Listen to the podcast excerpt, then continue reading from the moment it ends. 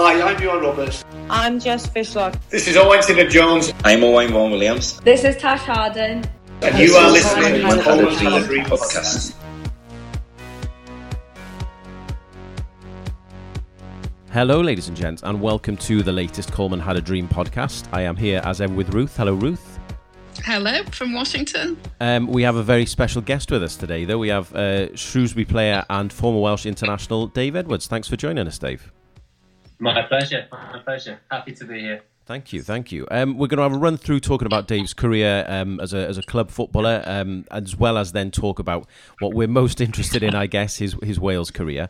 Um, so, Dave, how did you kind of get into football and, and being picked up as a as a young player? Um, I suppose I was picked up quite late, um, considering nowadays where kids are sort of trading at six and seven academies. But Yeah. Um, I grew up really sort of on the Welsh border, right in the countryside, and from a farming family. Um, so I spent a lot of time on a farm when I was young.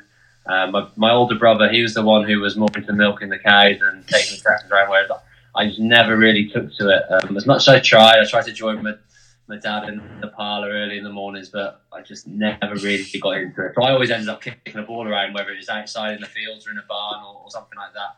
And we always loved football, my brother as well. Um, so I've been into it since I was very, very young. But I didn't get picked up till I was 16, sort of my year 11 in school. I was playing for Shropshire, it's still the county, um, but I was just playing local football. And at that time, in my year 11, I was actually playing adults football. I was playing for my local pub team on a Sunday, and I was playing in the, the county Premier League on a Saturday. Um, but then a Shrewsbury scout sort of watched one of our Shropshire games against Chester, I think it was, and from there he asked me to join. Join and luckily for me at the time, the under 16s manager at Shrewsbury was a guy called Nigel Vaughan, Welsh international, ex Wolves Yeah. um, a, a midfielder as well, and I just hit it off of him in terms of the way he coached and the way I played, and uh, and from there on, I sort of I signed my YTS, and then he got promoted to the youth team manager for the following season, uh, and that's where my journey started. Did he play a key role for you then, Dave, in terms of sort of mentorship? Yeah, to, to this day, I had a, had a obviously apart from my parents, I had a coach um, in local football, um, a guy called Cian Williams, and he he really developed me from the age of eight, nine, ten onwards. So I was about 14, 15, but then from that age, Nigel was probably the most important figure in my football career. Um, he really, even, even to this day, he's been the one who who's guided me. Everything I do now with, within football and even within my life as well has come down from a lot of his mentorship and the way he handles himself, the way he approaches football. Um, and he developed me so much as a player, but then also as a person. And right through my Shrewsbury career, even when I wasn't in the youth team and into the first team, he was always the first phone call if I needed advice and still speak to him now. Um, he was su- such an important part, and I was so lucky that my time of joining Shrewsbury was when he was there, and then he got he took on the youth team manager job in my first season as a sort of full time, if you like, um, and it's all worked in synchronicity, and yeah, huge part. And then obviously playing for Wales, playing for Wolves, so many similarities between us both. It was um, yeah, he was a real good role model for me. Um, obviously, you've been a professional for a long, long time. What are the? I say a long, long time. Uh, you're, you're probably the same age as me, so that's a, a bad thing to say. But um, yeah, uh, what what have you seen as kind of big changes? Because obviously, in the in the 17 or so years you've been a pro, a, a lot has changed in football. Yeah, yeah. I think the nuts and bolts of football still very much the same. The, the dressing rooms are still the same, and things like that. I think the the spotlight which is on football has magnified beyond belief from when I was a 16, 17 year old to what it is now. Um, I was always, I think, reasonably professional in everything I did, but I still sort of went out with my friends and we'd go out drinking after games and things like that. Whereas now it, you couldn't let your hair down as much as you could then, just because of the evolution of camera phones and social media and things like that. It's, Yeah. it's an absolute minefield. You know, one wrong thing could damage your reputation, could damage your career, and you wouldn't be able to come back from it. So you've got to be a lot more careful with everything you do. Um, I think that's the biggest change. Obviously, the, the money and has, come into it a lot more, but the internals of the dressing room are very, very similar. But it's just outside the dressing room that I think you have to you have to be a professional on and off the pitch at all times, and there's no getting away from that. And the ones who who aren't and try and get away from it, you already see it. Examples in the lockdown period of players who want to kind of go and still do their own thing. It's it's impossible. You'll get found out eventually. So Yeah. um, nowadays they have to live like professionals. Do do clubs support the younger players with with things like that, Dave, or, or are clubs still a little bit guilty of concentrating on what's happening on the on the field? No, I think there's definitely improved over recent years. Um, I think it's more they have they'll have PFA representatives come in. They'll have um, maybe different companies come in, sp- social media specialists, and they'll talk to lads, especially younger lads, about how important it is that you you what you do away from football. Because when a player gets scouted now, one of the first things that the recruitment guys will do is they'll look at their social media, they'll look at their past, they can dig into their personal life. Not something you used to be able to do. You just have to kind of go off what other coaches say, but now they'll sort of deep dive through years and years of social media posts, and you can't get away from that. And that it is difficult because everyone does silly stuff when they're younger, and you learn from mistakes. But I think you have to be a lot more mature now as a 16, 17 year old coming into football than what you used to. And clubs are doing their best, I think, to to do that. But you've got to remember, kids are they're still young at 16, 17 years old. God think God knows what I was sort of doing back then, which I shouldn't have been doing. Um, but luckily, no one would ever see it. Whereas, say nowadays, you have to grow up very fast, and that's where it's. I do feel a bit sorry for the youth of today, but obviously, with that comes the rewards of financial rewards, fame, all those sort of things. So they have to grow up very quickly. Um, looking at your your career as you've kind of have, gone through the divisions and through through different clubs, what do you think has been kind of your career, your highlights and lowlights? Really, obviously, I'm sure getting promoted with Wolves is up there, but I'm sure there's been some tricky times along the way as well. Yeah, yeah, most definitely. I think obviously playing for Shrewsbury first and foremost, that was a dream come true. I was a massive Shrewsbury fan as a kid. Um, used to watch them home and away, play for the away supporters team. Um, so to make go and make my debut for Shrewsbury was a huge thing, and then to play for five years was was amazing. Um, and then just the sort of the rise through the leagues. I'm so grateful I got to do it that way, starting in the, the conference really, then working my way up to the Premier League. Um, I think the promotion from Wolves in 0809 to the Premier League was was really big in my career. Getting to play Premier League football, um, then also be part of that Wolves team, which kind of resurrected themselves after the double relegations, coming back up from League One and being a part of a team which kind of puts the club where it is today, sort of Yeah. give it the foundation to build. Um, and also grown in importance at Wolves in terms of becoming a leader, probably earlier than what I would ever imagined at a sort of youngish age of 27, 28. I was one of the older players in the groups and um, sort of real affinity with the fans there. Um, love that it's such a huge club. Love being at Wolves every second of it, but there obviously was tough times there as well with the, as I said, the double relegation and injuries and form at times not being great. Um, but from a club career, there, there's two promotions from Wolves, um, and then I think even though since I've been back at Shrewsbury, I suffered with injuries when I first came back, and this season's been a bit obviously stop start now with everything that's going on. But re-signing for Shrewsbury was was very special. And I really hope there's there's one more professional high for me if I can be part of a Shrewsbury team, which can then go on and, and get promoted to the Championship, something which was not a league we've not been in for 40 years. So that'd be massive for me. Um, but yeah, all of it's been a journey, but one that you remember very, very fondly. And quite like you've obviously had a great year this year with everything that's happened with the with the FA Cup and everything like that. That must have been a great experience to be part of that, not just for you as a footballer, but also you know part of the city, where you know the the town itself, and you know obviously being a fan yourself. Yeah, because the first four or five years I was at Shrewsbury, obviously I played a lot of games, played over 100 games, but we never really did well in the cup. So we never played in. I never played in a massive game. Um, to well, to what the Liverpool game was this year. So to get the opportunity to play in front of a, a full ice at Shrewsbury and then get the opportunity to go to Anfield, I've been lucky enough to to win at Anfield twice before with Wolves um, and, and be a part of that. So to take to go there with Shrewsbury was extra special, and obviously the FA Cup as well.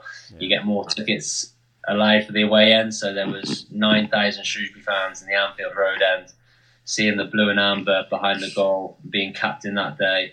It was just yeah, that was very special. And these moments, which have happened later in my career, um, I'm, I'm glad they happened as I've sort of matured and been able to take it all in. Because as a youngster, it kind of all goes over your head a little bit. Similar with what the Euros was, being able to really take all those special experiences in. Because football it's not going to last forever, and you'll never be able to replace what playing does. So um, to have these moments and keep having these moments is, is really amazing. Ruth? Yeah, I wanted to ask about um, a little bit of, about what's happening in the lockdown as as a player, Dave. Like, what what expectations are on you in terms of training and keeping fit, and how how are the club kind of planning to transition transition back to, to being active? Um, the, the, club have been amazing first and foremost. The, the, contact we've had right from the top, from the chairman, the chief executive, the manager. Um, we've been updated all the time what's happening, and financially they've looked after all the players and the staff. Even though we've been furloughed, they've still guaranteed our, our wages 100%. Um, so they've been great from that end. But it's it's been hard from a physical fitness point of view because we've never really had a date which we can guarantee that we're going to be back in on. There's been dates we've been working towards and they keep getting pushed back, and then the sports science team have to look really hard at overtraining and then possibly being undertrained by the time we go back and look at all these different scenarios. So we've been having steady build ups with them as the dates get pushed back. We've sort of been coming off again. All stuff we do at home, all fitness things we do at home. Um, but I, can kind of see now that it doesn't look like we're going to be continuing. I'll be very surprised if League One continues. Um, so it's a case now of managing ourselves to be in the best place possible for the start of next season. But especially for me, I'm 34 years old, so time off is sort of really good for me in terms of letting the body heal because you've always got little niggles and stuff. So I almost don't want to do too much, too much running. Don't want to put too much pressure on my knees and my ankles. If I have a chance to to rest them, then that's more beneficial to me at my stage of my career than it is to keep working and pushing through. So it's been a juggling act from from our end, but the, the club has been great. We've been having weekly um, competitive sessions, whether it's a, a 5k run, a, a 1k run, sprints, whatever it is, and you're all tracked on GPS and, and whatnot. So if you if you lose to a goalkeeper, you have a forfeit the member of staff, you have a forfeit. So it still makes it very competitive, and there's leaderboards and things like that. So it still keeps the team spirit really good. And how are, you mentioned that Shrewsbury are, are doing okay financially in, in, the sense that they've been able to furlough but still guarantee payments and things. And, and obviously, there's there's lots of clubs that are not not doing so well in, in that regard. What would you like to see happen in try, terms of trying to support clubs, Dave? Um, there's going to have to be some some intervention and some help from some outside sources. That has to be for League One and League Two. So I'm so fortunate that Shrewsbury, probably from the outside looking at it, it's got to be one probably the best, if not one of the best um, run clubs in League One and League Two. Um, probably even towards the Championship as well. Just the job the chairman's done. He's been in charge for sort of 25, 30 years now, and he took the club on, and it was in a lot of debt, and he's built it to a real healthy place now with money in the bank, own the stadium. They've got all the hospitality at the stadium. It's it really is uh, should be what clubs em- try to emulate. Um, but there is a lot of clubs who live hand to mouth in the f- football league, and unprecedented times like this, they're, they're not going to be able to um, get through without some sort of help. They're obviously needing players and things to take deferrals and not getting any income in, it is going to be near impossible for every club to come through this without some sort of help from the EFL, the Premier League, the government. I'm not quite sure where it's all going to come from, but it's for football to continue and for the lower leagues, the pyramid to continue, then it is going to have to be there.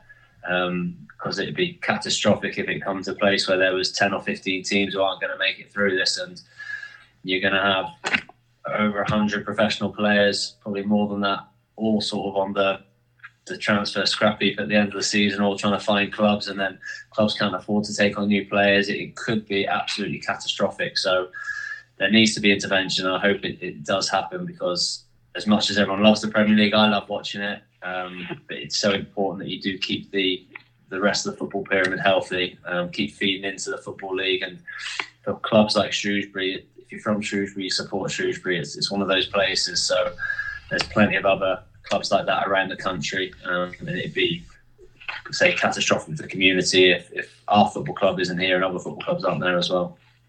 You mentioned there, obviously, the the Premier League and uh, what you know you'd like to see, and I totally agree with you. I think you need some sort of kind of drip down from the Premier League to support smaller clubs and, and clubs through the divisions. Obviously, the, the Premier League have said today that they're looking to come back and start. I think it's like the 14th of June or, or something like that. Would you kind of support that without the fans, or is that something you're you're not really too fussed about? Um, for me, I I don't see the um, the necessity to really try and get back with what we're in there, the pandemic we're in at the moment. It's it's sort of once in a generation stuff, and to be trying to force football back early just to, I don't know, as it's to please sponsors, TV companies, trying to improve the mood of the nation, which I seems mooted around a little bit. It, it just seems silly to me. It's not something I'd be comfortable in doing. Is going back and playing until I knew absolutely everything was as safe as it possibly could be. I know it's never going to be 100%, um, but to go in and you've got a young family at home and, and, things like that, it's it's a risk which I don't think football needs to take at the moment. And as well, I'm, I'm not a big fan of it being played behind closed doors. I know they're going to have to because it's probably going to be next year before fans can be watching football again. So I understand that, but it's not nice for a player playing in empty stadiums, and it definitely will take some intensity off the game. It'll take an edge off the game. Um, it won't be as exciting to watch. I can guarantee that on TV. Um, I, I spoke to um, spoke to Sky actually a few weeks ago about it, and to when you look what the football governing bodies do with things like the World Cup, what they've done with the Euros and things like being able to move them around, um, but then they can't move the Premier League back another two or three months. Yeah. I think if you left it another month or six weeks, the whole world would have a, a lot better picture of what, what is going to be coming in the future. So for the sake of that, to maybe put the season back and restart it in August or, or September and then finish it in November, then maybe it takes two or three cycles to kind of get it back to the, the August start date. I don't see there being a problem with that in the in the grand scheme of things, and football should be able to move like that. So they did it enough when money's talking for the World Cup to be in Qatar. They can move that to to the winter and move schedules around. So for a global pandemic like this, I'm sure they should be able to, to move it around a little bit more. Yeah, I couldn't agree more. Like having watched some of the, the German football, I've watched a bit of the Bundesliga, and whilst it's great to see some football back again, it's it's definitely not the same as it was. So I, I totally agree, and I think you can see like Kante, for example, said he doesn't really want to come back, and uh, Troy Deeney has obviously said something as well. You kind of got to wonder if it's what the value of it is if you're not going to get all the players you want to get back as much as anything else. It just kind of seems a bit I don't know. It seems like they're chasing the money rather than looking after the well-being. But anyway, I don't want to go off on a on a rant as I uh, as I'm fond of, so I'll stop there. Um, just to to look back at your Wales career a little bit. Um, you obviously played for Wales at some of the different age groups. Um, was it were you always going to be a Wales player, or was that something that kind of changed as you went along? Um, I wouldn't say no. I think um, my dad's side of the family, um, very proud Welshman. Um, they were more rugby, uh, especially my, my uncles. It was huge Welsh rugby fan. Um, so I always had that upbringing. Um, but at the time when I was growing up playing football, sort of when I was five, six, seven years old, Wales as a national team were never sort of front runners anything. And England were, I remember my first football memory was Italia 90, watching England play. So I think from when I was younger, I followed probably England more. But then as I started playing myself, and again, I think Nigel Vaughan was a, a huge part of this for me because my first play for Wales at under 17s, and I think he has spoke to the Welsh. He, he knew I was my, my, dad was from a Welsh background and things like that, and he spoke to some guys at the Welsh FA and said um, about me and me possibly going down for some trials for the under 17s. Um, he asked if I'd be interested. I was like, yeah, hundred percent um, went down and absolutely loved it. And I, I, can honestly say, from the first time I put, pulled on a Welsh jersey, um, I felt as so patriotic and I've never sort of turned back from it. Even though I've always had Welsh in me, I still always watched. I say I was probably as a fan, I was more of an England fan through my younger years, um, but that's changed now. And my boy, he only wears Wales shirts, um, so it's definitely kind of down. He's got more English than Welsh, but he's still he's not allowed to wear an English shirt, right? So uh, yes, I'm, I'm, definitely very patriotic now towards Wales, and, and always will be. But under 17s. Nigel Vaughan played a big part in that, and I was in a squad. Um, Peter Nicholas was the manager then. Um, then under 19s with with Big Nev. Um, under 20s and under 21s with Jimmy Shoulder and Brian Flynn after him. So I was, I was lucky to play for all the age groups, and, and it's crazy looking back that um, compared to what the Welsh setup's like now, the younger years, how well they do, and you look, it's almost like a conveyor belt of Welsh talent coming through. But back then, it, it wasn't. It was just all Cardiff and Swansea youngsters playing, a few from Wrexham, and then that was it really. You get, might get the odd Premier League player, but I look back at my under 17 squads and my under 19 squads, and I, I don't think any of them have sort of had a, a, a real career playing sort of above League Two, really. Where you compare that to now, the amount of talent coming through it, it's frightening. Um, so it's good to see Wales move forward a, a, lot in that. And it was probably up until under 21s where I started playing the likes of Joe Ledley and Wayne Hennessy and, and players like that. Um, and then also you'll start getting a bit more tougher then. Yeah, I wanted to ask about um, obviously eventually you made your senior uh, debut under under Toshack, and you've you've mentioned yeah. some some of the coaches and managers you had along the way, and you, you've certainly worked with some interesting characters over the years, Dave. But, but what was uh, what was that like making that step into the into the senior squad? Um, it was it was really seamless. It was because I think at that point, I think John Toshack had this big vision of sort of protecting the future of Welsh football, and he was giving a lot of young lads debuts and integrating them into the squad. Um, Brian Flynn was huge in that, and what Brian Flynn did, I think, was when you look at the Euro 2016 squad, where pretty much every single player had come had played under Brian Flynn at some point. Um, it was showing was starting to work. So you always, I remember Brian Flynn kind of telling me, I think we played away in Sweden, I, I want to say, for the under 21s. I remember him sitting me down the next day. He used to have a debrief with all the players individually. He sat down to me. He said, and you're going to be the next one that goes into the first team. And to me, that's how I was still at Shrewsbury, seeing a million miles away. I could never see myself playing the first team, but you could see other lads doing it. You could see the journey. Um, and then I, I, got my chance. And there's lads, it was a lot easier because probably half the squad was lads I've already played with at some sort of youth level. Um, so to to go in and fit in it was it was easy, but then it was obviously still quite in, intimidating when you have. I think my very first squad, Ryan Giggs was in it. I think he's one of his last squads, and Craig Bellamy and, and players like that. So it was intimidating, but I'd say I loved it. And John Toshack was was brilliant for Welsh football in terms of you look at I think everything that's happened now, he's given all those lads all that experience at a younger age, and it kind of then all come into fruition then with different coaches later on. Um, I think John Toshack was was brilliant at spotting talent in terms of his his coaching. That was very indifferent, nothing I'd ever experienced before. I think a lot of lads have come out and said how tough it was at times, um, and it, it certainly was. There was the games we were going into, and you just thought we, haven't, it's not going to work and things like that. But in terms of what he did for me, give me all my first caps, for my first 20, 25 caps was under John Toshack. So I can never. I'll always be grateful to him for that. You've kind of like been through a lot with our with with the different managers. Obviously, you talked about the coaching and stuff there with Toshack, but and that must have been a big change through to, to Gary Speed and then on to Chris Coleman as well. What has kind of been the biggest evolution you think that has really made a difference? That's taken us from kind of young, promising players gaining experience through to obviously what we've started to achieve now. Um, I think it was Speedo massive. I think what John Toshack did is he built the foundation of everything. He got all the players ready. He kind of recruited all the players as well in terms of he was all of a sudden getting players from England who had maybe a core Welsh in them or something like that, trying to get them all together. And then he had all the players there. Um, but then when when Speedo came in and he had uh, Raymond Verheijen with him as well, then all of a sudden it was just chalk and cheese in terms of tactical implementation of, of game plans and things like that the professionalism went through the roof overnight. It was amazing. It was so relaxed under John Toshack. Um, a good or a bad thing, but when Speedo came in, he knew that modern football wasn't like that anymore, and it needed to um, needed to move forward. So he brought in plenty of things. The nutrition was completely different.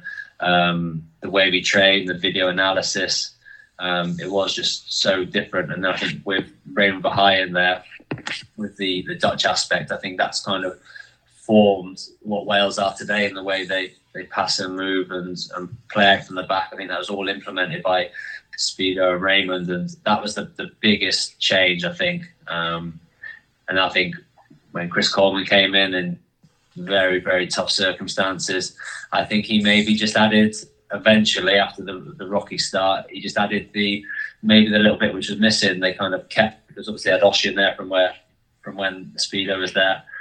He kept him in, but then I think what Chris Coleman added was that good old Welsh grit to it as well.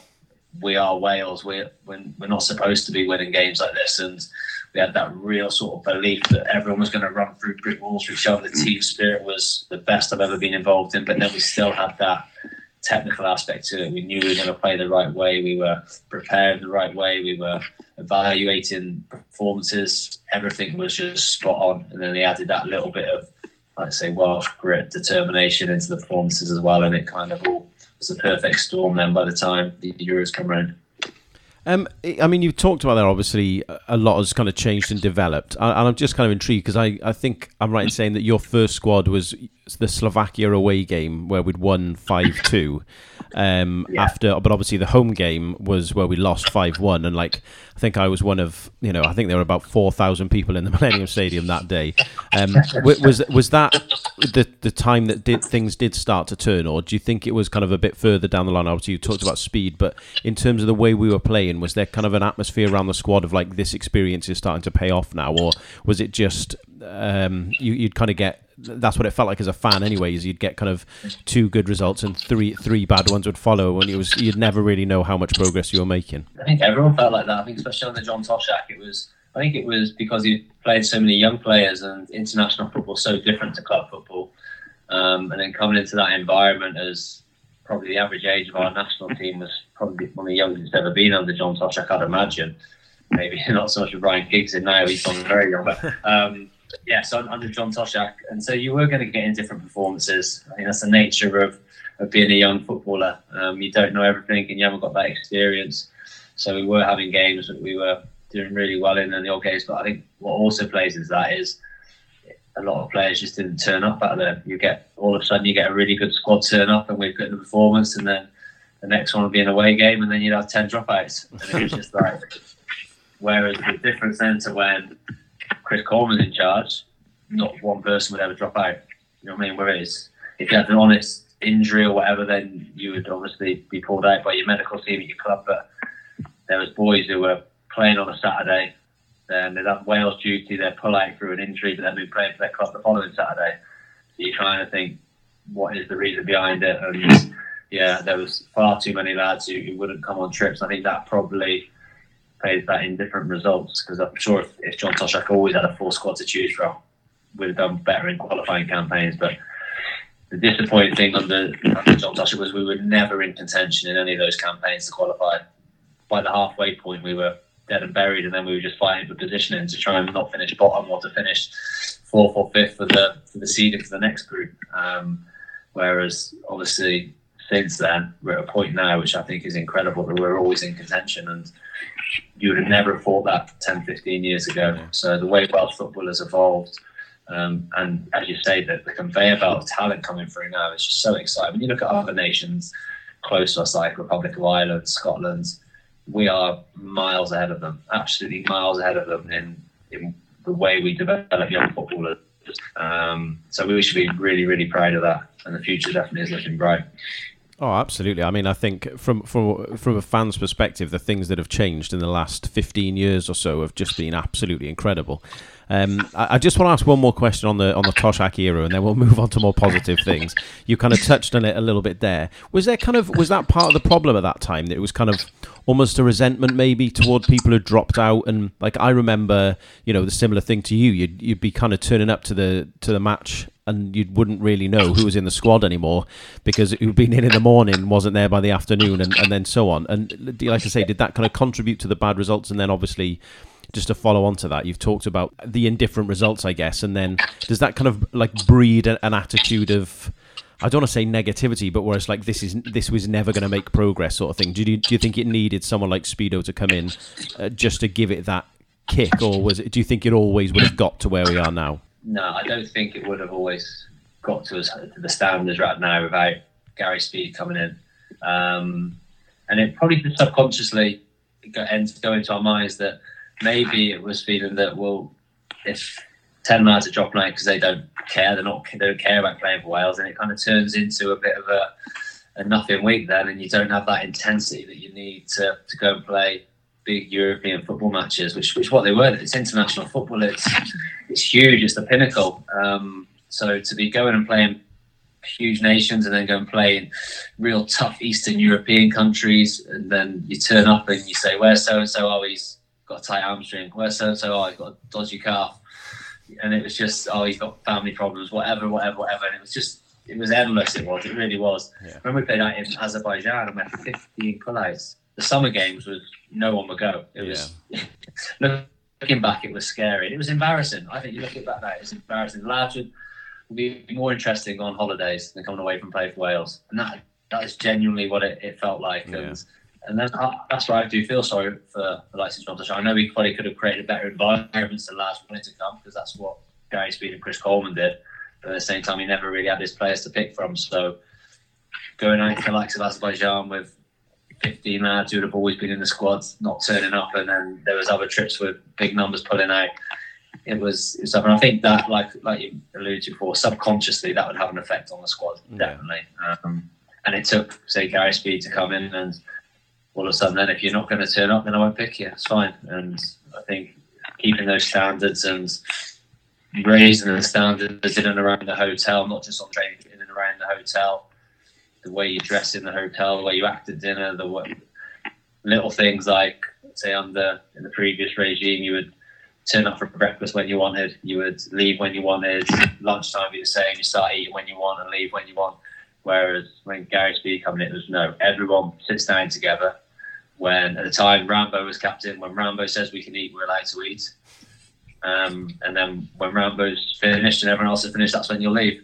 And at the time, it's like, this is a bit much. But then you end up speaking to each other for longer. You're not just have a quick dinner back to your rooms and then playing on the computer, whatever you do. You're, you're involved and that builds the team spirit. And that's something which Chris Coleman kept. Um, until I, I'm not sure what the boys do now, but up until the day I left, it was everyone eats together, everyone leaves together, socialise together, everything's as a team. And that, that's where it builds that big team spirit. And I don't think we'd have ever quite got there under John Toshack because of the the era which he managed in, and you was expected to kind of look after yourself in a way and be professional to make sure you're right. But it's not quite like that anymore. Yeah. Yeah, I was interested in the. I'm jumping ahead in the timeline, but looking at the current squad and just how many young players are integrated, being integrated into it. What is that process like typically, Dave? Where you you might have five, six relatively new caps in a squad that they're less familiar with. What's what sort of responsibilities are on the senior players and on the and on the younger players to make that work as a group? Yeah, it's um, it's really it's really important, and I mean, this is the stuff which was implemented under John Toshack and Brian Flynn. So that model of the way Welsh football was improving, they did such an amazing job to, to implement that, and that's what's been carried on now with all the development centres around Wales and into England and things like that, getting young kids into football early. But the actual process of coming from the under 21s or whatever it is into first team, again, it's it can be quite seamless because you've got other young lads in the squad, um, but then it's just the group. I think because the group gets on so well and everyone's so open, it just it works. As you never ever feel um, out of place. The likes of say, I don't know, if I was a young lad coming in from Shrewsbury Town and I'm in the first year, I'm thinking, wow, and then there's Gareth Bale sat on the table, I'm thinking, oh my god, he's a superstar. there's just there you look at Gareth and he's just a normal person. Aaron Ramsey, just a normal guy, friendly guys. Say they'll they'll go and say hello, they'll introduce themselves to him, and things like that. And that just it's just a welcoming group. And I think that's set from the top. That was set from from Gary Speed, set from Chris Coleman, and then the players they put in charge of the squad, the likes of Ashley Williams, all the, the senior guys, the Joe Ledleys, Wayne Hennessy's, Gareth Bales, Chris Gunters, everyone is just kind of welcomes people in with open arms. But the same, you've always got that respect for the old older players as well. I think, I think naturally they do that. Um, but then I think once everything evolves, they'll end up spending a lot of time with the lads of similar sort of age. But when they train, everyone has fun. When they eat, everyone's all together. Um, you just get to know people, and I think that's the the perfect model that they've got at the moment, and it's not a daunting thing. Apart from having to do your initiation song, that's always daunting. but apart from that, um, I think they're very lucky to be coming into a group of, of Welsh players at this stage of their careers. Dare we ask what your song was? I, I was lucky. I, I, was part of the early ones who, who, didn't have to do a song. No one would hang around enough at dinner long enough for anyone to. But yeah, I was lucky. I didn't have to do one. Um, but anyone now, whether it's a new staff member, whether it's a new player, if you walk, if you, if you in, in inconspicuously walk through the dinner hall at the wrong time, you'll get after the hotel staff who they'll try and get up to sing just because they walked at the wrong time. Um, yeah, that, that's always daunting, but it's, it's, good fun as well. And I think again that eases the nerves. Once that's done and dusted, I think it's it's a lot easier for the players. To go back to what you were saying about the senior players, I do think we're very fortunate that our superstar players are far from prima donnas. I think yeah. we're as an as a nation we're very blessed that we've got the level of talent that we've got without the kind of pretensions that go with some of that. Yeah, I think massively, and the amount they love their country. I think that you look at the two I put up there. Well, I'd say three as well because I think Joe Allen fits into that bracket as well. Maybe his club career is not as as high as what Aaron Ramsey and Gareth Bale's is, but in terms of what he brings to Wales, is I think he, he matches them too on every single level. But um, yeah, that all you look at them three, they're all so proud to play for their country, um, and it will come first and foremost over, over everything else. So if Gareth Bale had a choice of, winning the Euros or winning the Champions League, he'd win the Euros. Gareth Bale, uh, Aaron Ramsey, the same. It's international football is the main thing, and I think they feel that pressure then as well in a good way. That they feel that they need to they need to turn up and they need to give everything because a lot of the, the Welsh hopes are on their shoulders. And then they, I think they really appreciate them. The the other lads, especially in the Euros, I find this that we know we've got two superstars in our team in Gareth and, and Aaron. We know if, if we can work hard as a team, if we can be defensively solid, tactically switched on, do all those horrible things, in a game as a team. If we can do all of that, then we'll have a chance of winning because we've got two superstars in our team. Um, and I think they appreciate that, that they both work extremely hard, don't get me wrong. But there'll be times where Chris Cole was saying, don't work so hard. Save your energy for them to. Save your energy for going forward. And then you've got absolute seven or eight workhorses behind them who are giving absolutely everything because they know they've got someone on their team who can win matches them. Um, and that's the hardest thing to do in football is have players who create and players who score. And and we've got two of the world's best. So that's why I think it works well. They really appreciate the work that everyone else does and what the work they do in the team. Where you might not get that in club level. I imagine Gareth doesn't get that at Real Madrid, where he's got ten lads absolutely working their socks off just so he can go and win the game for them. um, so I think they really appreciate that environment, and obviously we appreciate them because without them we wouldn't have had half the experiences we've had. So it's it's a wonderful mix. It really is. Um, looking back at your, your, your time with Wales, obviously you scored uh, your last goal against Scotland. Uh, crack, cracking little volley. Was that one of your best performances? You think in a Wales shirt, or is there another performance where you personally think I've had a cracker there today? Um, I think there's there's three performances which really stick out in terms of personal performances for me. One was my very first goal against Liechtenstein um, at home at the Millennium Stadium. It was a game which was a, a, scrappy game really, but when you're playing with confidence, I felt like I had a, I had a good game and I scored my first international goal. I got man of the match. Um, so that was a really important game for me. Then the Scotland game where I scored as well. It's one of those games where which felt like everything I did and everything the team did then yeah. that day just clicked. And you talk about the inconsistency under John Toshack. That was one of those games where yeah, just how are we not how are we not sort of winning every game when we play like that? It just yeah. all seemed to work, and I fortunate to have a good game that day. And then one more in, in recent history. Um, I think under Chris Cole, when I played, I'm often played in a deeper role, which isn't what I've ever done at club football. But again, to, to be in the team and think one of my strongest um, mm. attributes is anticipation. But I usually use that going forward, anticipating when the ball's going to be in the box and things. But you can use it defensively as well. And when I played for Wales, it's more to try and break up play and and things like that. And we played away in Cyprus, and Joe Ledley in the Euro qualifiers, and Joe Ledley got injured in training the day before, um, and then Joe Allen was injured for that game as well. Andy King was supposed to be starting with Joe Ledley, but then I got drafted in as well it was a huge game because we knew if we won that, and we'd have a real good chance of qualifying. And again, it was a game I actually scored, but it got disallowed, and I should Yeah. never have been disallowed. to One mention by one, yeah. one of my one benches into the box. But I think the rest of the game, I just all I was doing was just, like I said, well, concentrating, winning the ball back, giving it to Gareth Aaron the whole game. Um, and I felt like I had, a, had a really good game out there. One of my favourite games as well for Wales. So I think those three games in particular uh, are the ones I remember most fondly.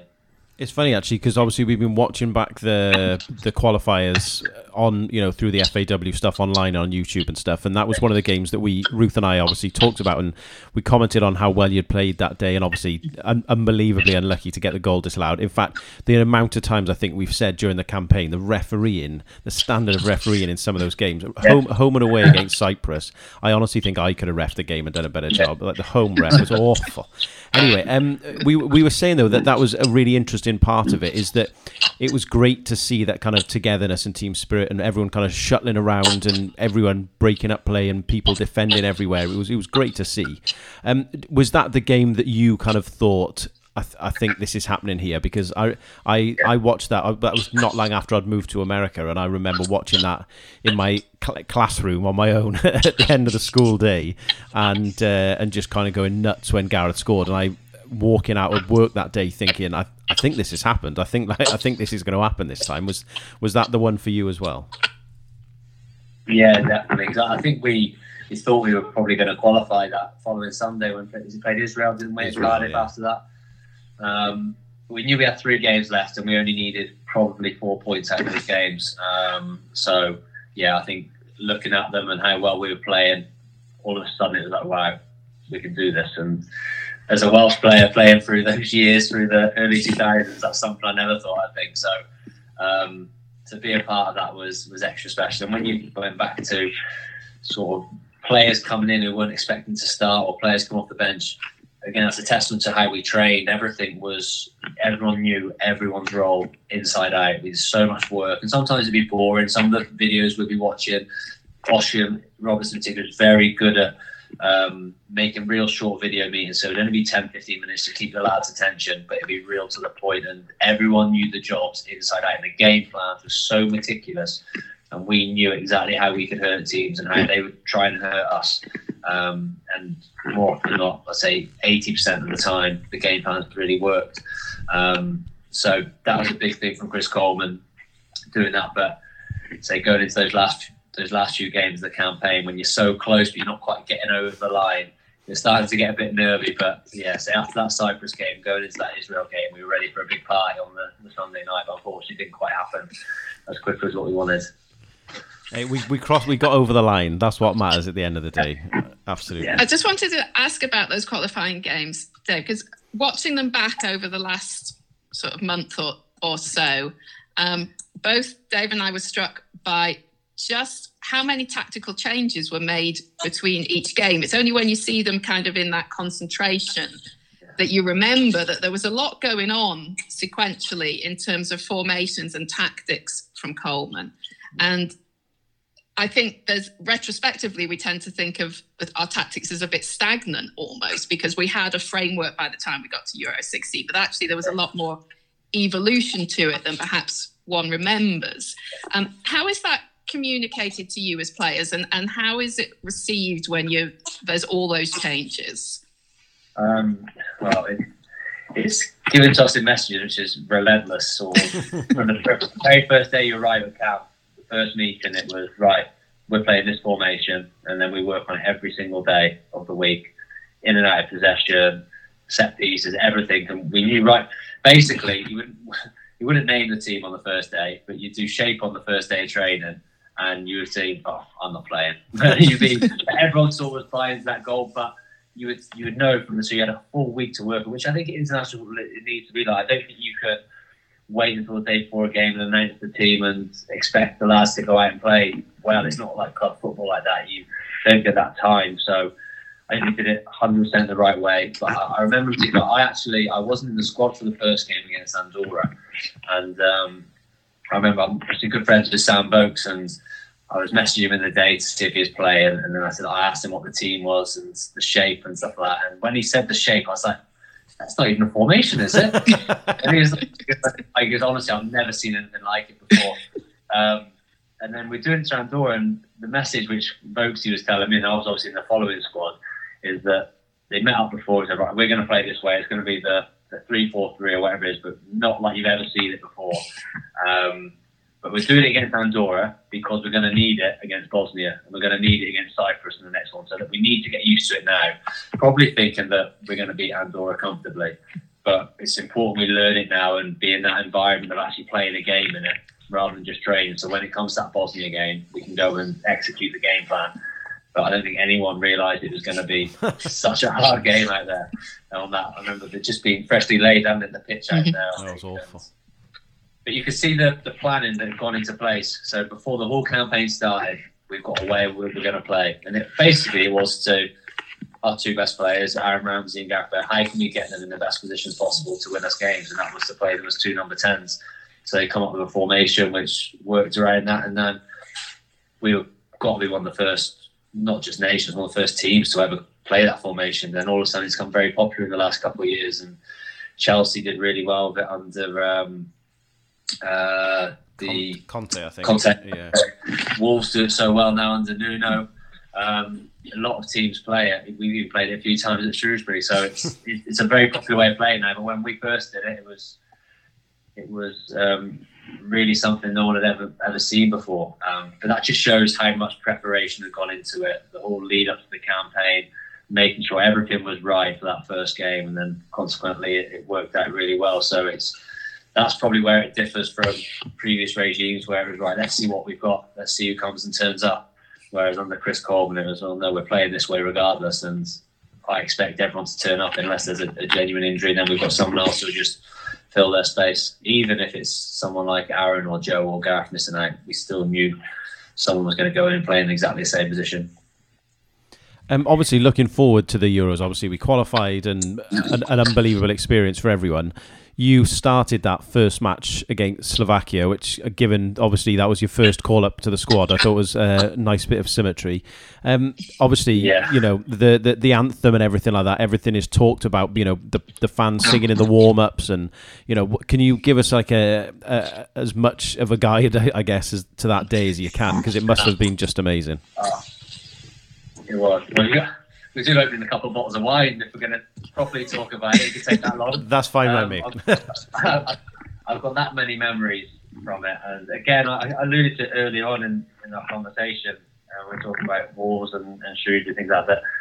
I'm so happy it happened to me when I was 30 years old because as a 21 year old, it might just be all excitement, all straight over my head. Whereas um, things I've been through in football, and the more you mature, I knew that that was a special time of mine, and I probably knew it was going to be the highlight of my football career. Whatever happened at the Euros, if I didn't even play a minute, I knew it was going to be the highlight of my football career.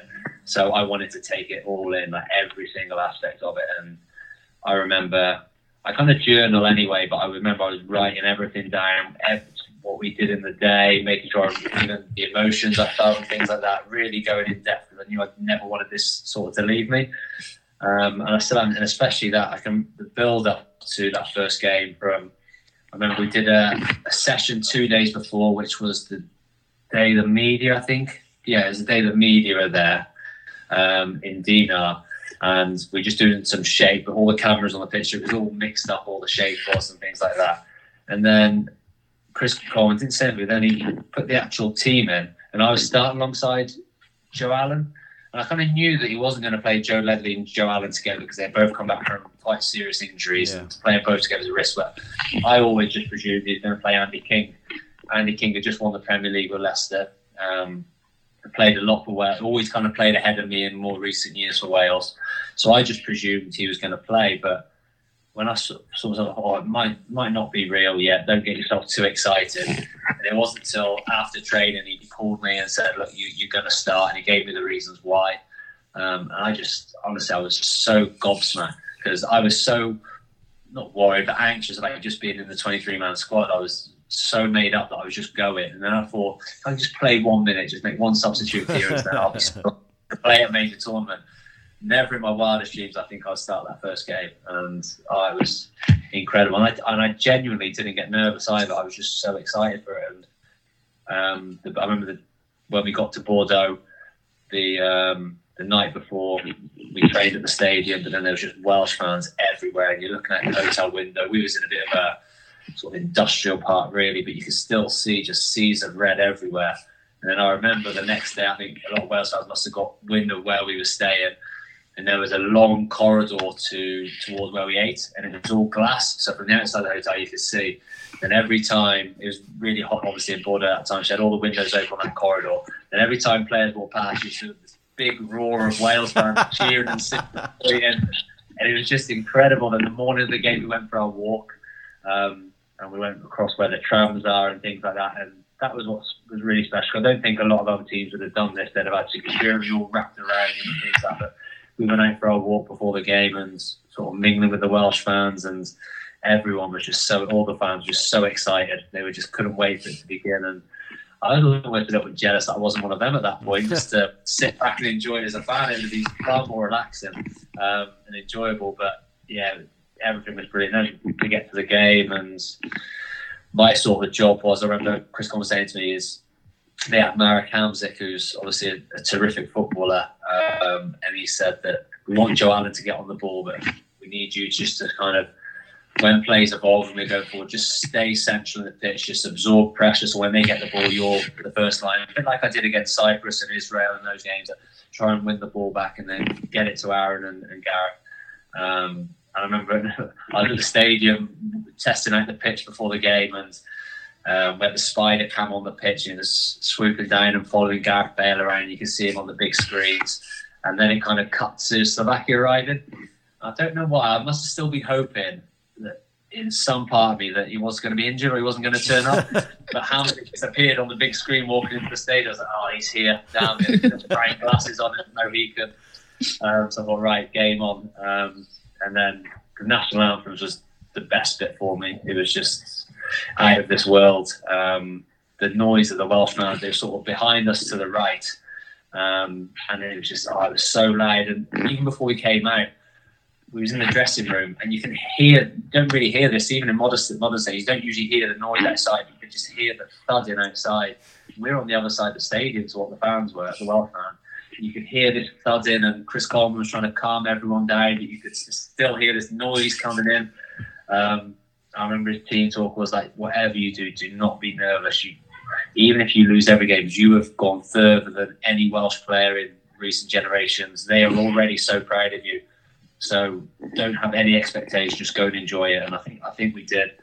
Um, then the anthems came, and I always remember seeing on the big screen a Welsh fan kind of ball in his eyes out as singing it. And I think that's on the TV pictures as well. That is. Um, and then the game started, and I was just desperate just to get my first touch, just to get it away. And I think James passed, James Chester passed it to me, passed it straight back. Off, off going. But then, about three or four minutes in, I was so wound up and so desperate to do well. Hamsik picked up the ball and he sort of running towards the box. He goes if he's going to shoot. This is it's tricky, he always does. And I remember Chris Coleman saying to the game, whatever you do, don't dive in. Don't used to say don't throw big shapes because he will chop you and go the other way. So he's lining up to shoot. I'm thinking, right, I'm going to block this. I go flying in, big slide tackle, stops me and Ashley Williams, and then he scoops it over Wayne. I thought, oh no, four minutes in and they scored, and it's my fault. Then Ben Davies out of nowhere cleared off the line. Um, I know Ben so much that. He kind of saved my blushes three or four minutes in the game. But then everything settled down, and we had Gareth's free kick and just pandemonium after that. And oh, it's just an amazing day, everything about it. Um, and yeah, just incredible. And after that first game, it takes a lot of pressure off to get three points on the board. You know, you're only really one win or one draw away from qualifying then like the next two games. So it was a massive relief and got off to the perfect start. I mean, obviously, like like for, for Ruth and I, like for us experiencing it, like you said, you weren't nervous at all. Like, I think we probably collectively, you know, did did the nerves for you. I think, um, but it's, it's amazing actually to hear you say that because I mean, I like I say, I was terrified that day. I barely slept the night before, um, and so for you to kind of be so calm and relaxed, but it was by the end of that just an unbelievable experience. I mean, you obviously played in the in the three group games. Um, what was it like? Obviously, that, that day against Russia, you came on and, and played. Like the the buzz after that match, going into you know the Northern Ireland game and knowing you would qualified for from the group stage must have just been an unbelievable buzz in the camp. Yeah, and I think that was our aim. I think our collective aim was if we can get just get out the group stages, um, then that will be just incredible. It'd be far more than what anyone ever expects of us, and would have made everyone really proud. Um, so we we just trying to do that, and then obviously the highs of the Slovakia game and the lows of the England game. It was tournament of football. It really takes that out of you emotionally. Um, but then that Russia game was a special, special performance people talk about the Belgium game a lot, but that was the the most complete I've ever seen a Wales team perform under immense pressure. No one expected us to beat Belgium, whereas the Russia game pressure was on big time because the Russians are nowhere near what they used to be. We were probably expected to win the game, but we knew we had to win or at least get a draw to to qualify or to through to last um, 16. And I think Chris Coleman before that game was quite critical of himself, saying that he got us too up for the England game. We were too involved in the moment. It was the old enemy. We would we wanted to almost hurt them more than we wanted to play football. And Welsh football since Gary Speed has been about playing out from the back and playing through lines, and we've gone away from that a little bit. It almost like got to us a little bit too much. Whereas that uh, Russia game worked on it all week in training that we're going to pass whatever. If it goes wrong, he kept saying it's my fault. Blame me. I'll take all the blame in the press. The ball gets cut out into midfield, it's my fault. Just go out there and play. I remember right from the first minute, I remember Ben Davies whizzed one into Joe Allen in the field, perfect touch. We played down the other side and we were out, and I thought, we're on it today. And then we scored three incredible goals, and we just dominated from the first minute to the last. And it was watching, it was a joy to come on when I did with sort of 15, 20 minutes to go. It was just what dreams I made coming on that sort of such a huge game and knowing that we're playing so well, we've won the game. If you just go out there and enjoy it.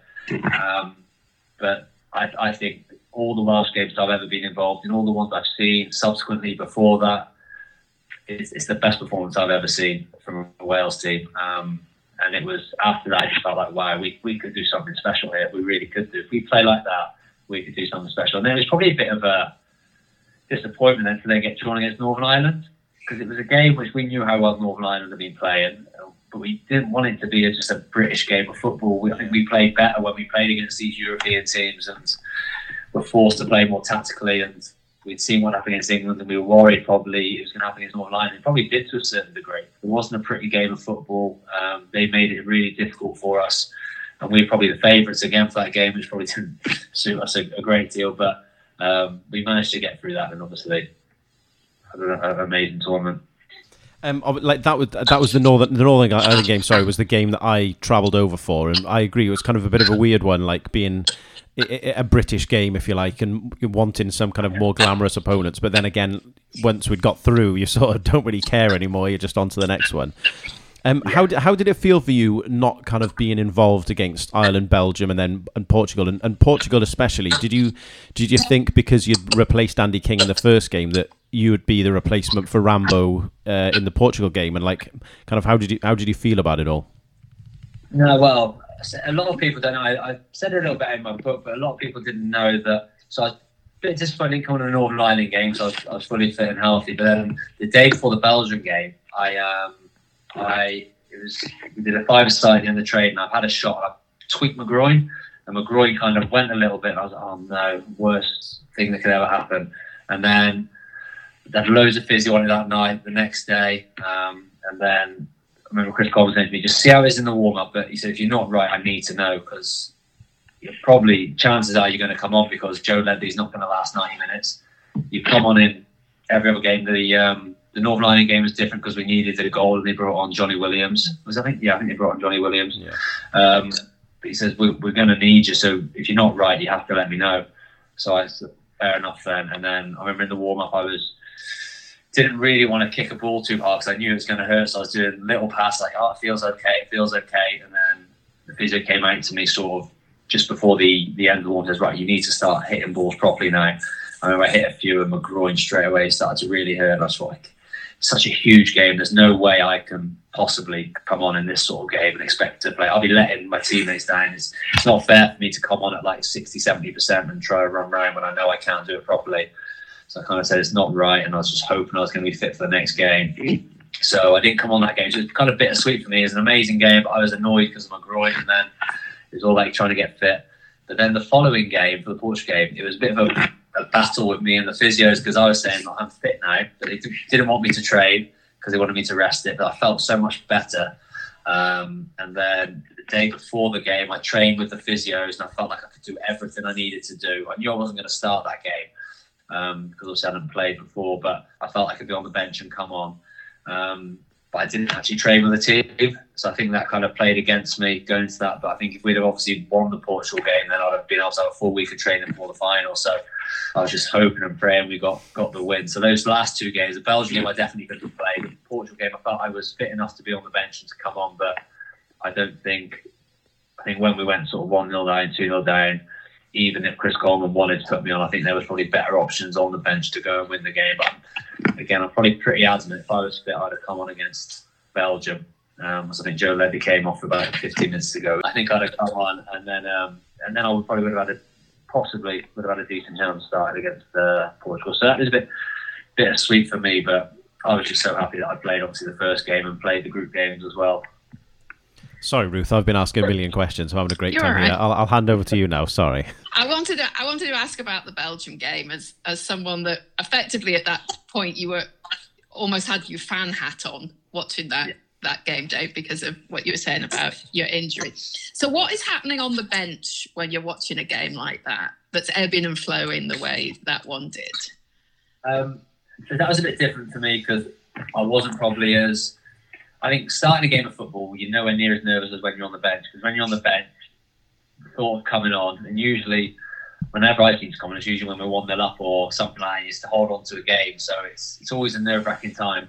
Um, but then I wasn't nervous. I knew I wasn't going to come on. Then I was annoyed about my groin, but I could almost relax and watch the game. And you watch it as a, a proper. It's a bit different to club football because if you're on the bench for your club, you you obviously want the team to do well, but you think I want to get on as well, though. So hopefully that there'll be a point where I can come. Whereas for Wales, you're just thinking, just can't, we need to score, and you just can't wait to score. And when that first goal went in, we hadn't started the game very well, and mm.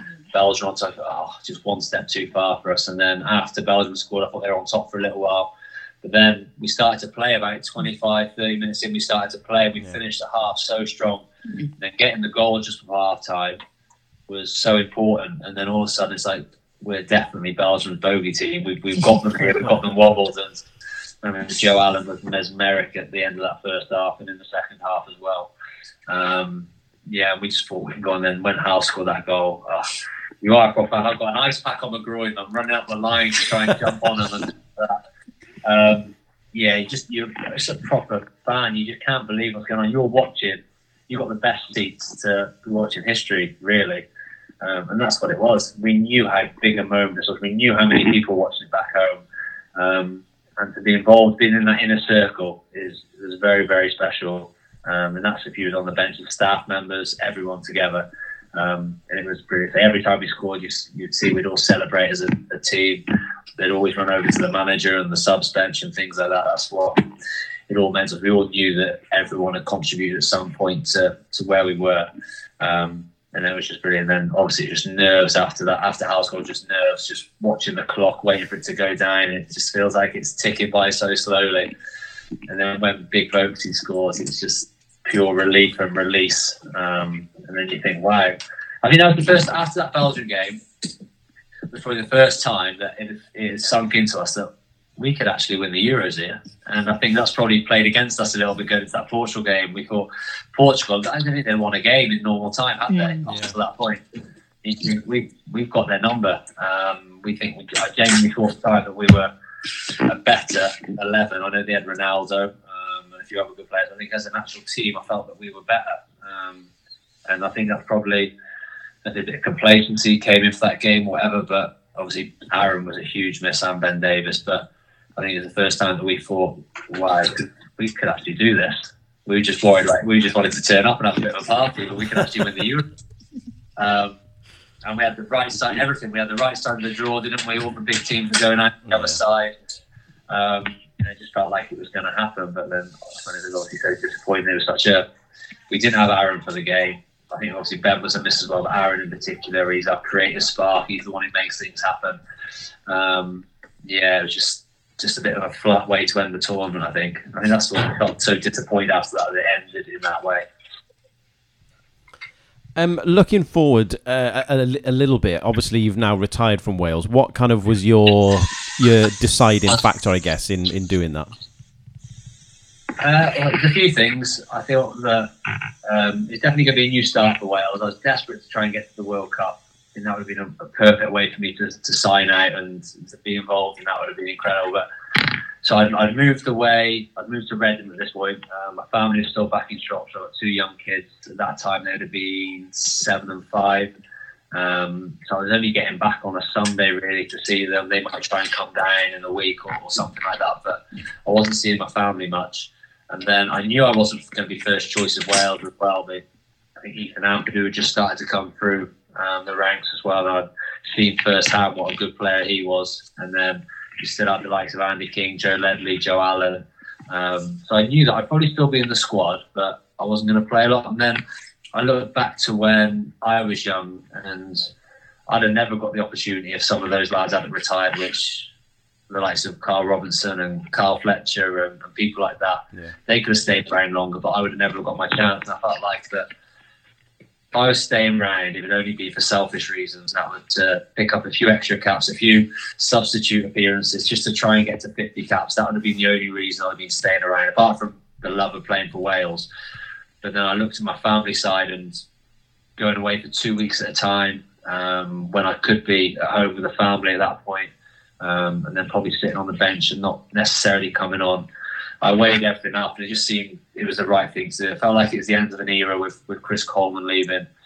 Felt like there was young players coming through, deserved a chance, and then I was living away from home, and it was would be an opportunity to see my family more if I wasn't sort of away on international duty as well at that time. So it just all sort of culminated in me making that that decision. So I think in the end it was quite an easy one to make. I was so proud of having played 43 times for Wales in the Euros. Was a great way to sort of be towards the end of my career. Just disappointed the World Cup didn't quite happen.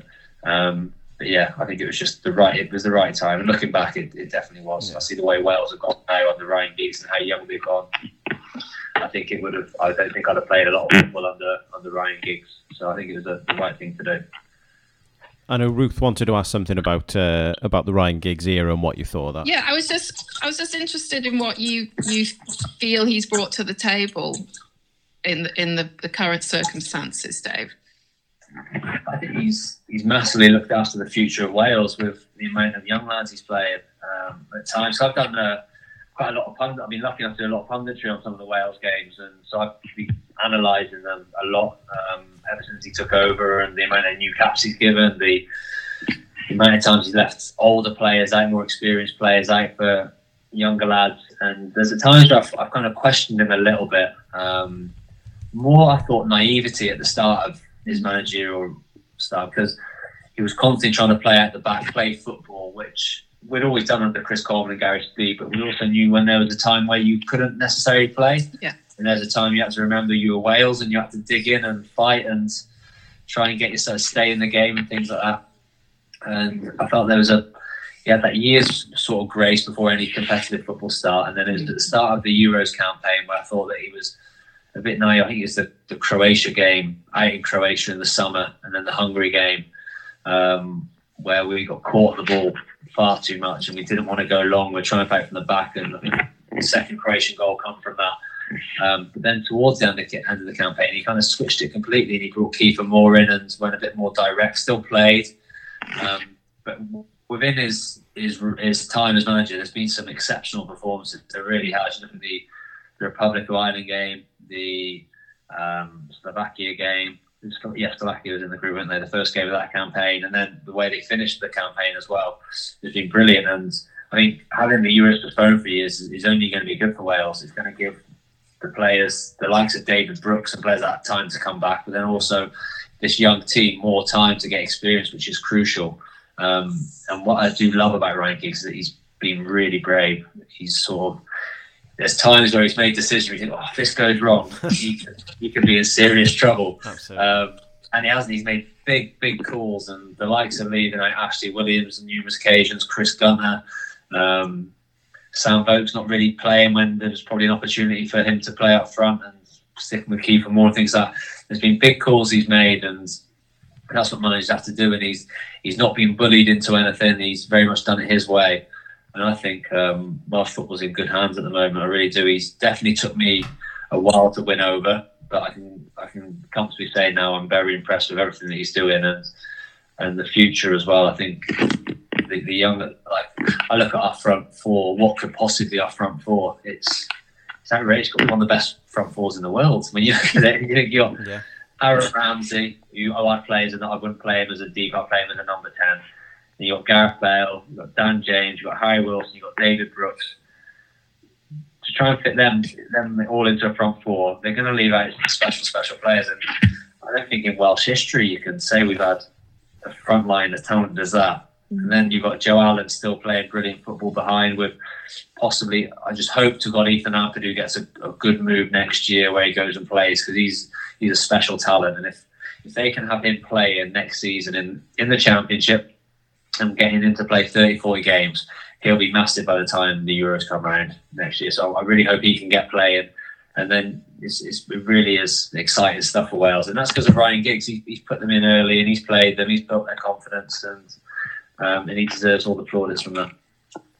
No, I, I think oh, we sorry, we like you. We were we were a bit well more than a bit skeptical, and there's there's definitely been performances where it's like just what is going on here because there seem to be no plan A, never mind a plan B, and you know the switching and the changing and the uh, at times you'd feel like there would there would be dogmatism in that you know we're going to play as you said this kind of flowing open football. I think ironically that great performance against Ireland in the, the long term might not actually have served us so well because there was a, an opportunity to win a game by playing football, but it wasn't really analysed in the context of who we were playing and how they were playing and you know what we were able yeah, what we were able to what we were. able to get away with doing on that day.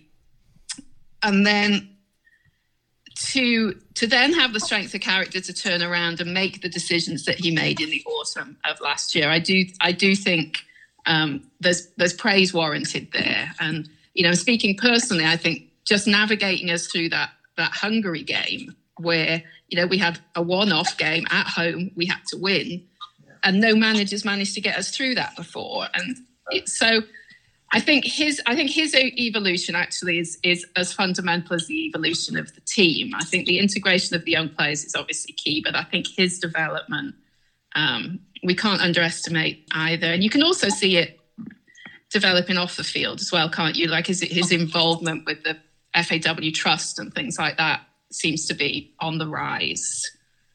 Yeah, definitely. I think he's, he's become a lot more prominent, isn't he, in the media mm-hmm. in terms of what he does for Wales and, out in Wales. Because Chris Coleman was very, very good at that, wasn't he? He would go and visit villages in Wales which no one had ever heard of before, and go into local schools and charity events, and and he made him. He sort of really lived and breathed it and put himself in there. I think that bought him probably a lot more time from when he because he obviously had that really tough start, but then also he I think it took it to the, the fans' hearts then because of all the stuff he would do. Um, I think Ryan Giggs, it looks like he's sort of doing a lot more of that stuff now. Um, I see him doing a lot of coaching stuff with kids as well in Welsh schools and stuff like that. And he's still going to be a hero to so many kids and teenagers. They'll, they'll see him play football and know what a hero he is. So I think he's he seems to be using that in the right way, and the PR around him has become a lot better because obviously when he first came in as manager, it was sort of a bit of a PR nightmare, really. Um, but I think it, they, they've done a great job of it, and he's done a great job as well. Being under so much pressure, um, and he really has come out at the other end. And so I think the majority of Welsh fans, if not all of them, are fully behind him now and the way he's doing things. Oh, absolutely. I think the the tide has turned on that one, and like Ruth said, we were we were fairly uh, unconvinced at the start, but obviously that's that's that's taken a turn now. Um, I, we don't want to keep you all day, Dave, and you've been fantastic talking to us, so thank you. We just wanted to ask a, a little bit about your charity work as well. Um, you're the first person to endorse the Offside Trust, and obviously we want to talk about your Little Rascals uh, work as well. Um, yeah, so would you like? Can you tell us? You know, obviously the first person to be involved in the Offside Trust. Um, why did you want to get involved in that? Really? Um, I, I I didn't understand the the um, not so much the importance of it, but at the time when I spoke to a guy called Steve Walters, who who heads up the offside he's one of the the, um, the main guys there.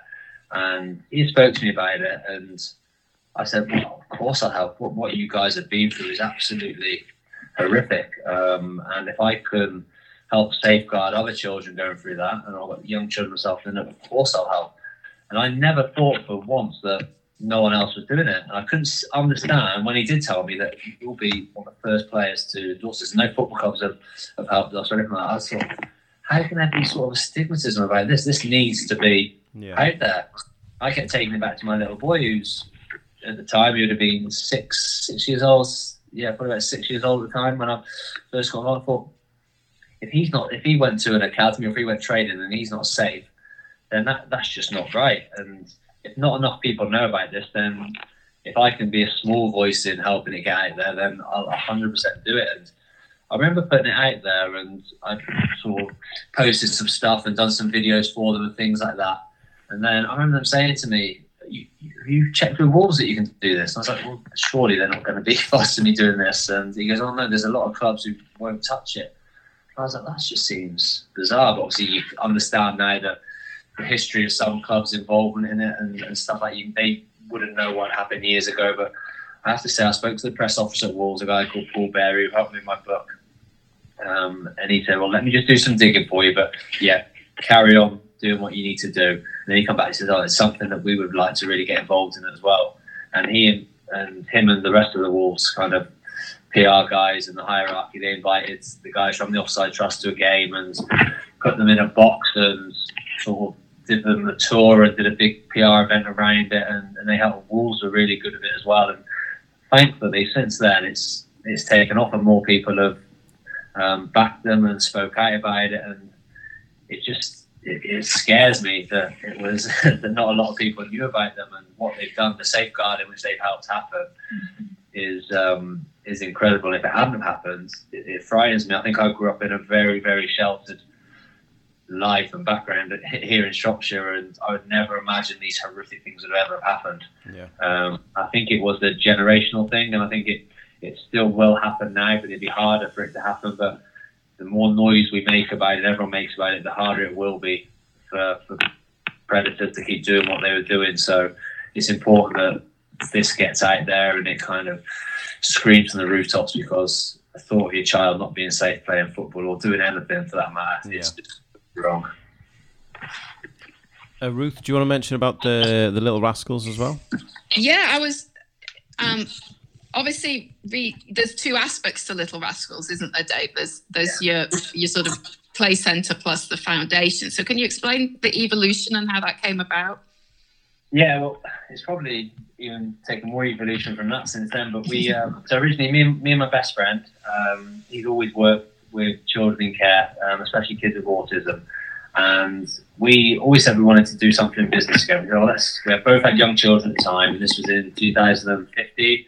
Let's open a play centre up in Shrewsbury because there wasn't any around at the time. And we thought, business wise, it would be a good thing to do. So we opened it. It was a, it's been a, a great success, still going sort of five years later. But about a year or two into it, we thought, well, let's do something now to, to try and give something back. And we always said we want some start some sort of charity, and we were looking at maybe helping um, terminally ill children or something like that. But then we've got a, real wonderful charity who, who, we know called the Harry Johnson Trust in Shropshire, and they do amazing work with kids who have cancer and things like that. So thought they're doing a really good job. Let's look at something else. And with Ben's background in um, children with disabilities and I was brought up and my mum looked after adults with disabilities as well, so I was always being around um, sort of adults suffering with different things like autism.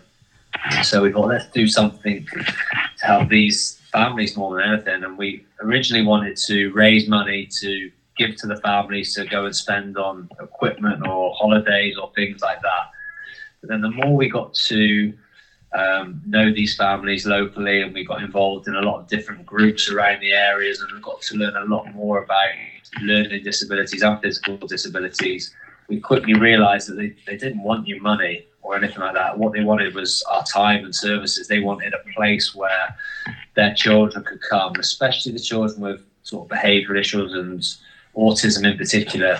The things which they have to deal with as families is is more than you could ever imagine as a parent. Um, they can't go out in public. A lot of the, the guys on the sort of the highest end of the spectrum um, because of they don't know how they're going to react in public places, whether if it's um, children being noisy or, or, things like that. So they stay away from them places, and also you will get people looking at them differently and yeah. talking about them differently, and they don't want to put the, the children or the families don't want to be in that environment. So what we first did, the first thing we did was make sure our play centre was on a Wednesday and a Monday. We'd have it open solely for children with disabilities and their families and their siblings as well, because we felt it was important that if they had able-bodied siblings, then they could come along as well. So we created that stuff with, but then it was like we were just sort of poking at the tip of the iceberg, and we. Um, the families appreciated so much what we were doing, but we were quite scared of how little they had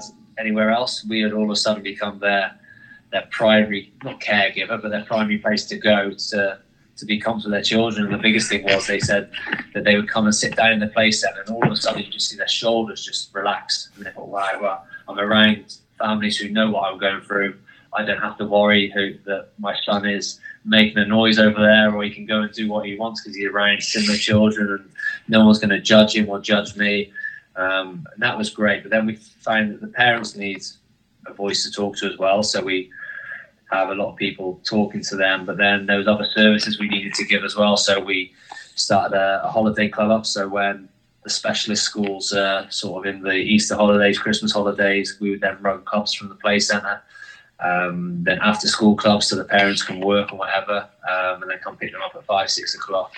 We offer respite services. So when these parents, they go through a lot of stuff and if they're constantly 24 7 having to look after their child and be fully engaged in what they're doing. They never get any time to themselves. So if we can have the children for two or three hours and give them the type of care they need, the quality care they need, just for them, the mum and dads, just to go out for a meal or have a bath or something simple like that, just have a bit of their own time. Yeah. So we've done that. We do mentorship as well for more children into their teenage years and young adults. We do work experience. They can come and work at the centre to sort of get them into that working environment. Um, and we just keep doing more and more. But obviously, we don't get any help from local authorities or anything like that. The, the parents can pay for sessions and things like which helps us pay for staff. But all of our money comes from fundraising events. And we find again that there's only so many fundraising events you can do, and there's only a certain amount of money you can raise. And people are very generous with their money, but it, it wasn't enough. So we made the decision about a year ago to actually change the centre from a business to a charity. So every single penny that the centre raises, so any sort of money which is paid on admin fees, uh, food, coffee, everything like that, all that goes into Little Rascals Foundation's kitty, and then that's given us some extra money to be able to go and sort of make a bigger impact. So that's where we're at at the moment. But then coronavirus comes, and all of a sudden the centre's shut now, so we haven't got that income to support the charity and the fundraising events we can't quite do. So it's been really difficult for us in recent months, but we're hopeful that we can sort of still be here after the, the virus has passed, and because the families need us more than ever. Um, children, especially with autism, they're finding it really difficult at the moment because they're out of routine, and routine is everything for them. So um, we've still been engaging with families, and we, we want to be here after them. So we've done things. I auctioned one of my Wales shirts from that Russia game, yeah. and it raised nearly three thousand pounds, which without that money, um, we don't know what would have happened. So that, that allows us to live to, to fight another day. So that's been really important. And we're still hoping that we get one of these business grants, which would be life saving for us. We know that other charities have received theirs, but for whatever reason, we haven't had ours yet. So we're hope, still hopeful of getting that. But it's um, it's really it's more rewarding than anything I've ever done. Um, and I think being being a footballer, it kind of it's given me a position to almost have a bigger reach um, publicly and get it out there a little bit more. And I think that's been important for the charity. Um, and we know that this can go on and grow. We can help more and more families. We just need to sort of get all the business side of it underneath it set so we know that we're going to still be here in sort of 12 months' time and then take that to five years, 10 years, and, and sort of be the number one support group for children with disabilities, not just in Shropshire, but out into mid Wales to the West Midlands and, and things like that. No, that's absolutely fantastic, David. Like it's it's it's so great to see someone like yourself and anyone really who wants to be involved in, in doing something like this and, and really making a difference. It's absolutely fantastic. I I kind of I donated for the for the shirt thing as well, and it was like a great event listening to you talk on on Instagram and and talk about your career, but obviously the work that you do for the foundation as well. It's just fantastic. Really, I mean, I, I obviously would have preferred it if I'd have won the shirt, but you know, we can we, we, we can maybe talk about that when we stop recording. I don't know. I just wanted, I actually just wanted to say thank you, Dave. My um, my sister and nephew actually live in New Zealand, but my nephew is heavily autistic, and the difference it makes to have the sort of services that you're providing, where families can behave like families with their friends and the parents get to breathe is incredibly valuable. Yeah, most definitely. Yeah, we see it firsthand. And as I said, that it's, it's wonderful to watch actually. When you are at one of our um, SEN sessions, you you walk in and when you see a family come in, the kids will run off. And what's nice is like they play with their brothers and sisters who maybe haven't got autism, but they can't play together in an environment like that apart from home. But now they've got this space they can run around in and really play. Um, it's when the parents sit down, they sit down, they take off their coat, they get their coffee, and you, you literally see their shoulders drop about three or four inches. It's like, right, I can relax now. And then they get to talk to other parents who are in similar positions, they get to share stories, and it just gives them an, an hour, two hours, three hours away from what is a, a manic, hectic life. Um, living with children with disabilities, is sort of um, like autism, it's, it's a full time job. Um, and these are the parents' children who they're going to do everything they can for. So they have to put their lives on hold for their children. They really do. So to be able to create an environment where they can just be themselves for a little while um, and interact with other, there's a lot of them, again, because they won't go out, they won't necessarily have that human contact with um, other adults their age and things like that. So to be able to come to our environment, speak to other parents, other carers, and just have normal conversation with a cup of hot chocolate or coffee or whatever it is, have some food, it really is gold dust to them. And um, so that's one of the most proudest things which which we do in the foundation. Well, absolutely, Dave. That's like you say, that absolutely fantastic, and I know from a personal level that means a lot to Ruth as well. So, um, yeah, it really is fantastic. Um, I just wanted to say a massive thank you, really, for you giving up. I, I, was I was hoping we would get an hour of your time, and we're ninety minutes and still going. So, um, I just wanted to say a, a, massive thank you, really, for you joining us and, and taking the time to talk to us and answering all our questions. And and obviously, it's great to see the the lives of the Euros kind of lived out for us personally, but obviously, you as a player and as a fan and as part of that is is yeah, it's it's been a it's been a great ninety minutes. So thank you, Dave. I really really appreciate it. I'm looking forward to being part of the Red Wall for the next one. Get to see yes. Well, if you if you let if you let me know where you're staying, Dave, when you go to Rome in 2021, I'll be going with the boys. We'll we'll buy you as many beers as you want, mate. I'll hold you to that. Fine by me. right, thank you, Dave. It's been I've been we've been fortunate actually in a strange way. This we've been able to indulge in a lot of chats with a lot of interesting people during the during uh, the lockdown. But we're we're grateful for your time. No worries, I really enjoyed it. Always good reminiscing. Yeah, absolutely. Well, there you are. Thank you very much, Jade, uh, Dave, not Jave. Um, thank you very much, Dave. I'll edit that out. Uh, and thank you very much, Ruth. Uh, thank you very much, everyone, for listening. And uh, we'll look forward to speaking to you again soon. Thank you very much. Goodbye. Bye bye.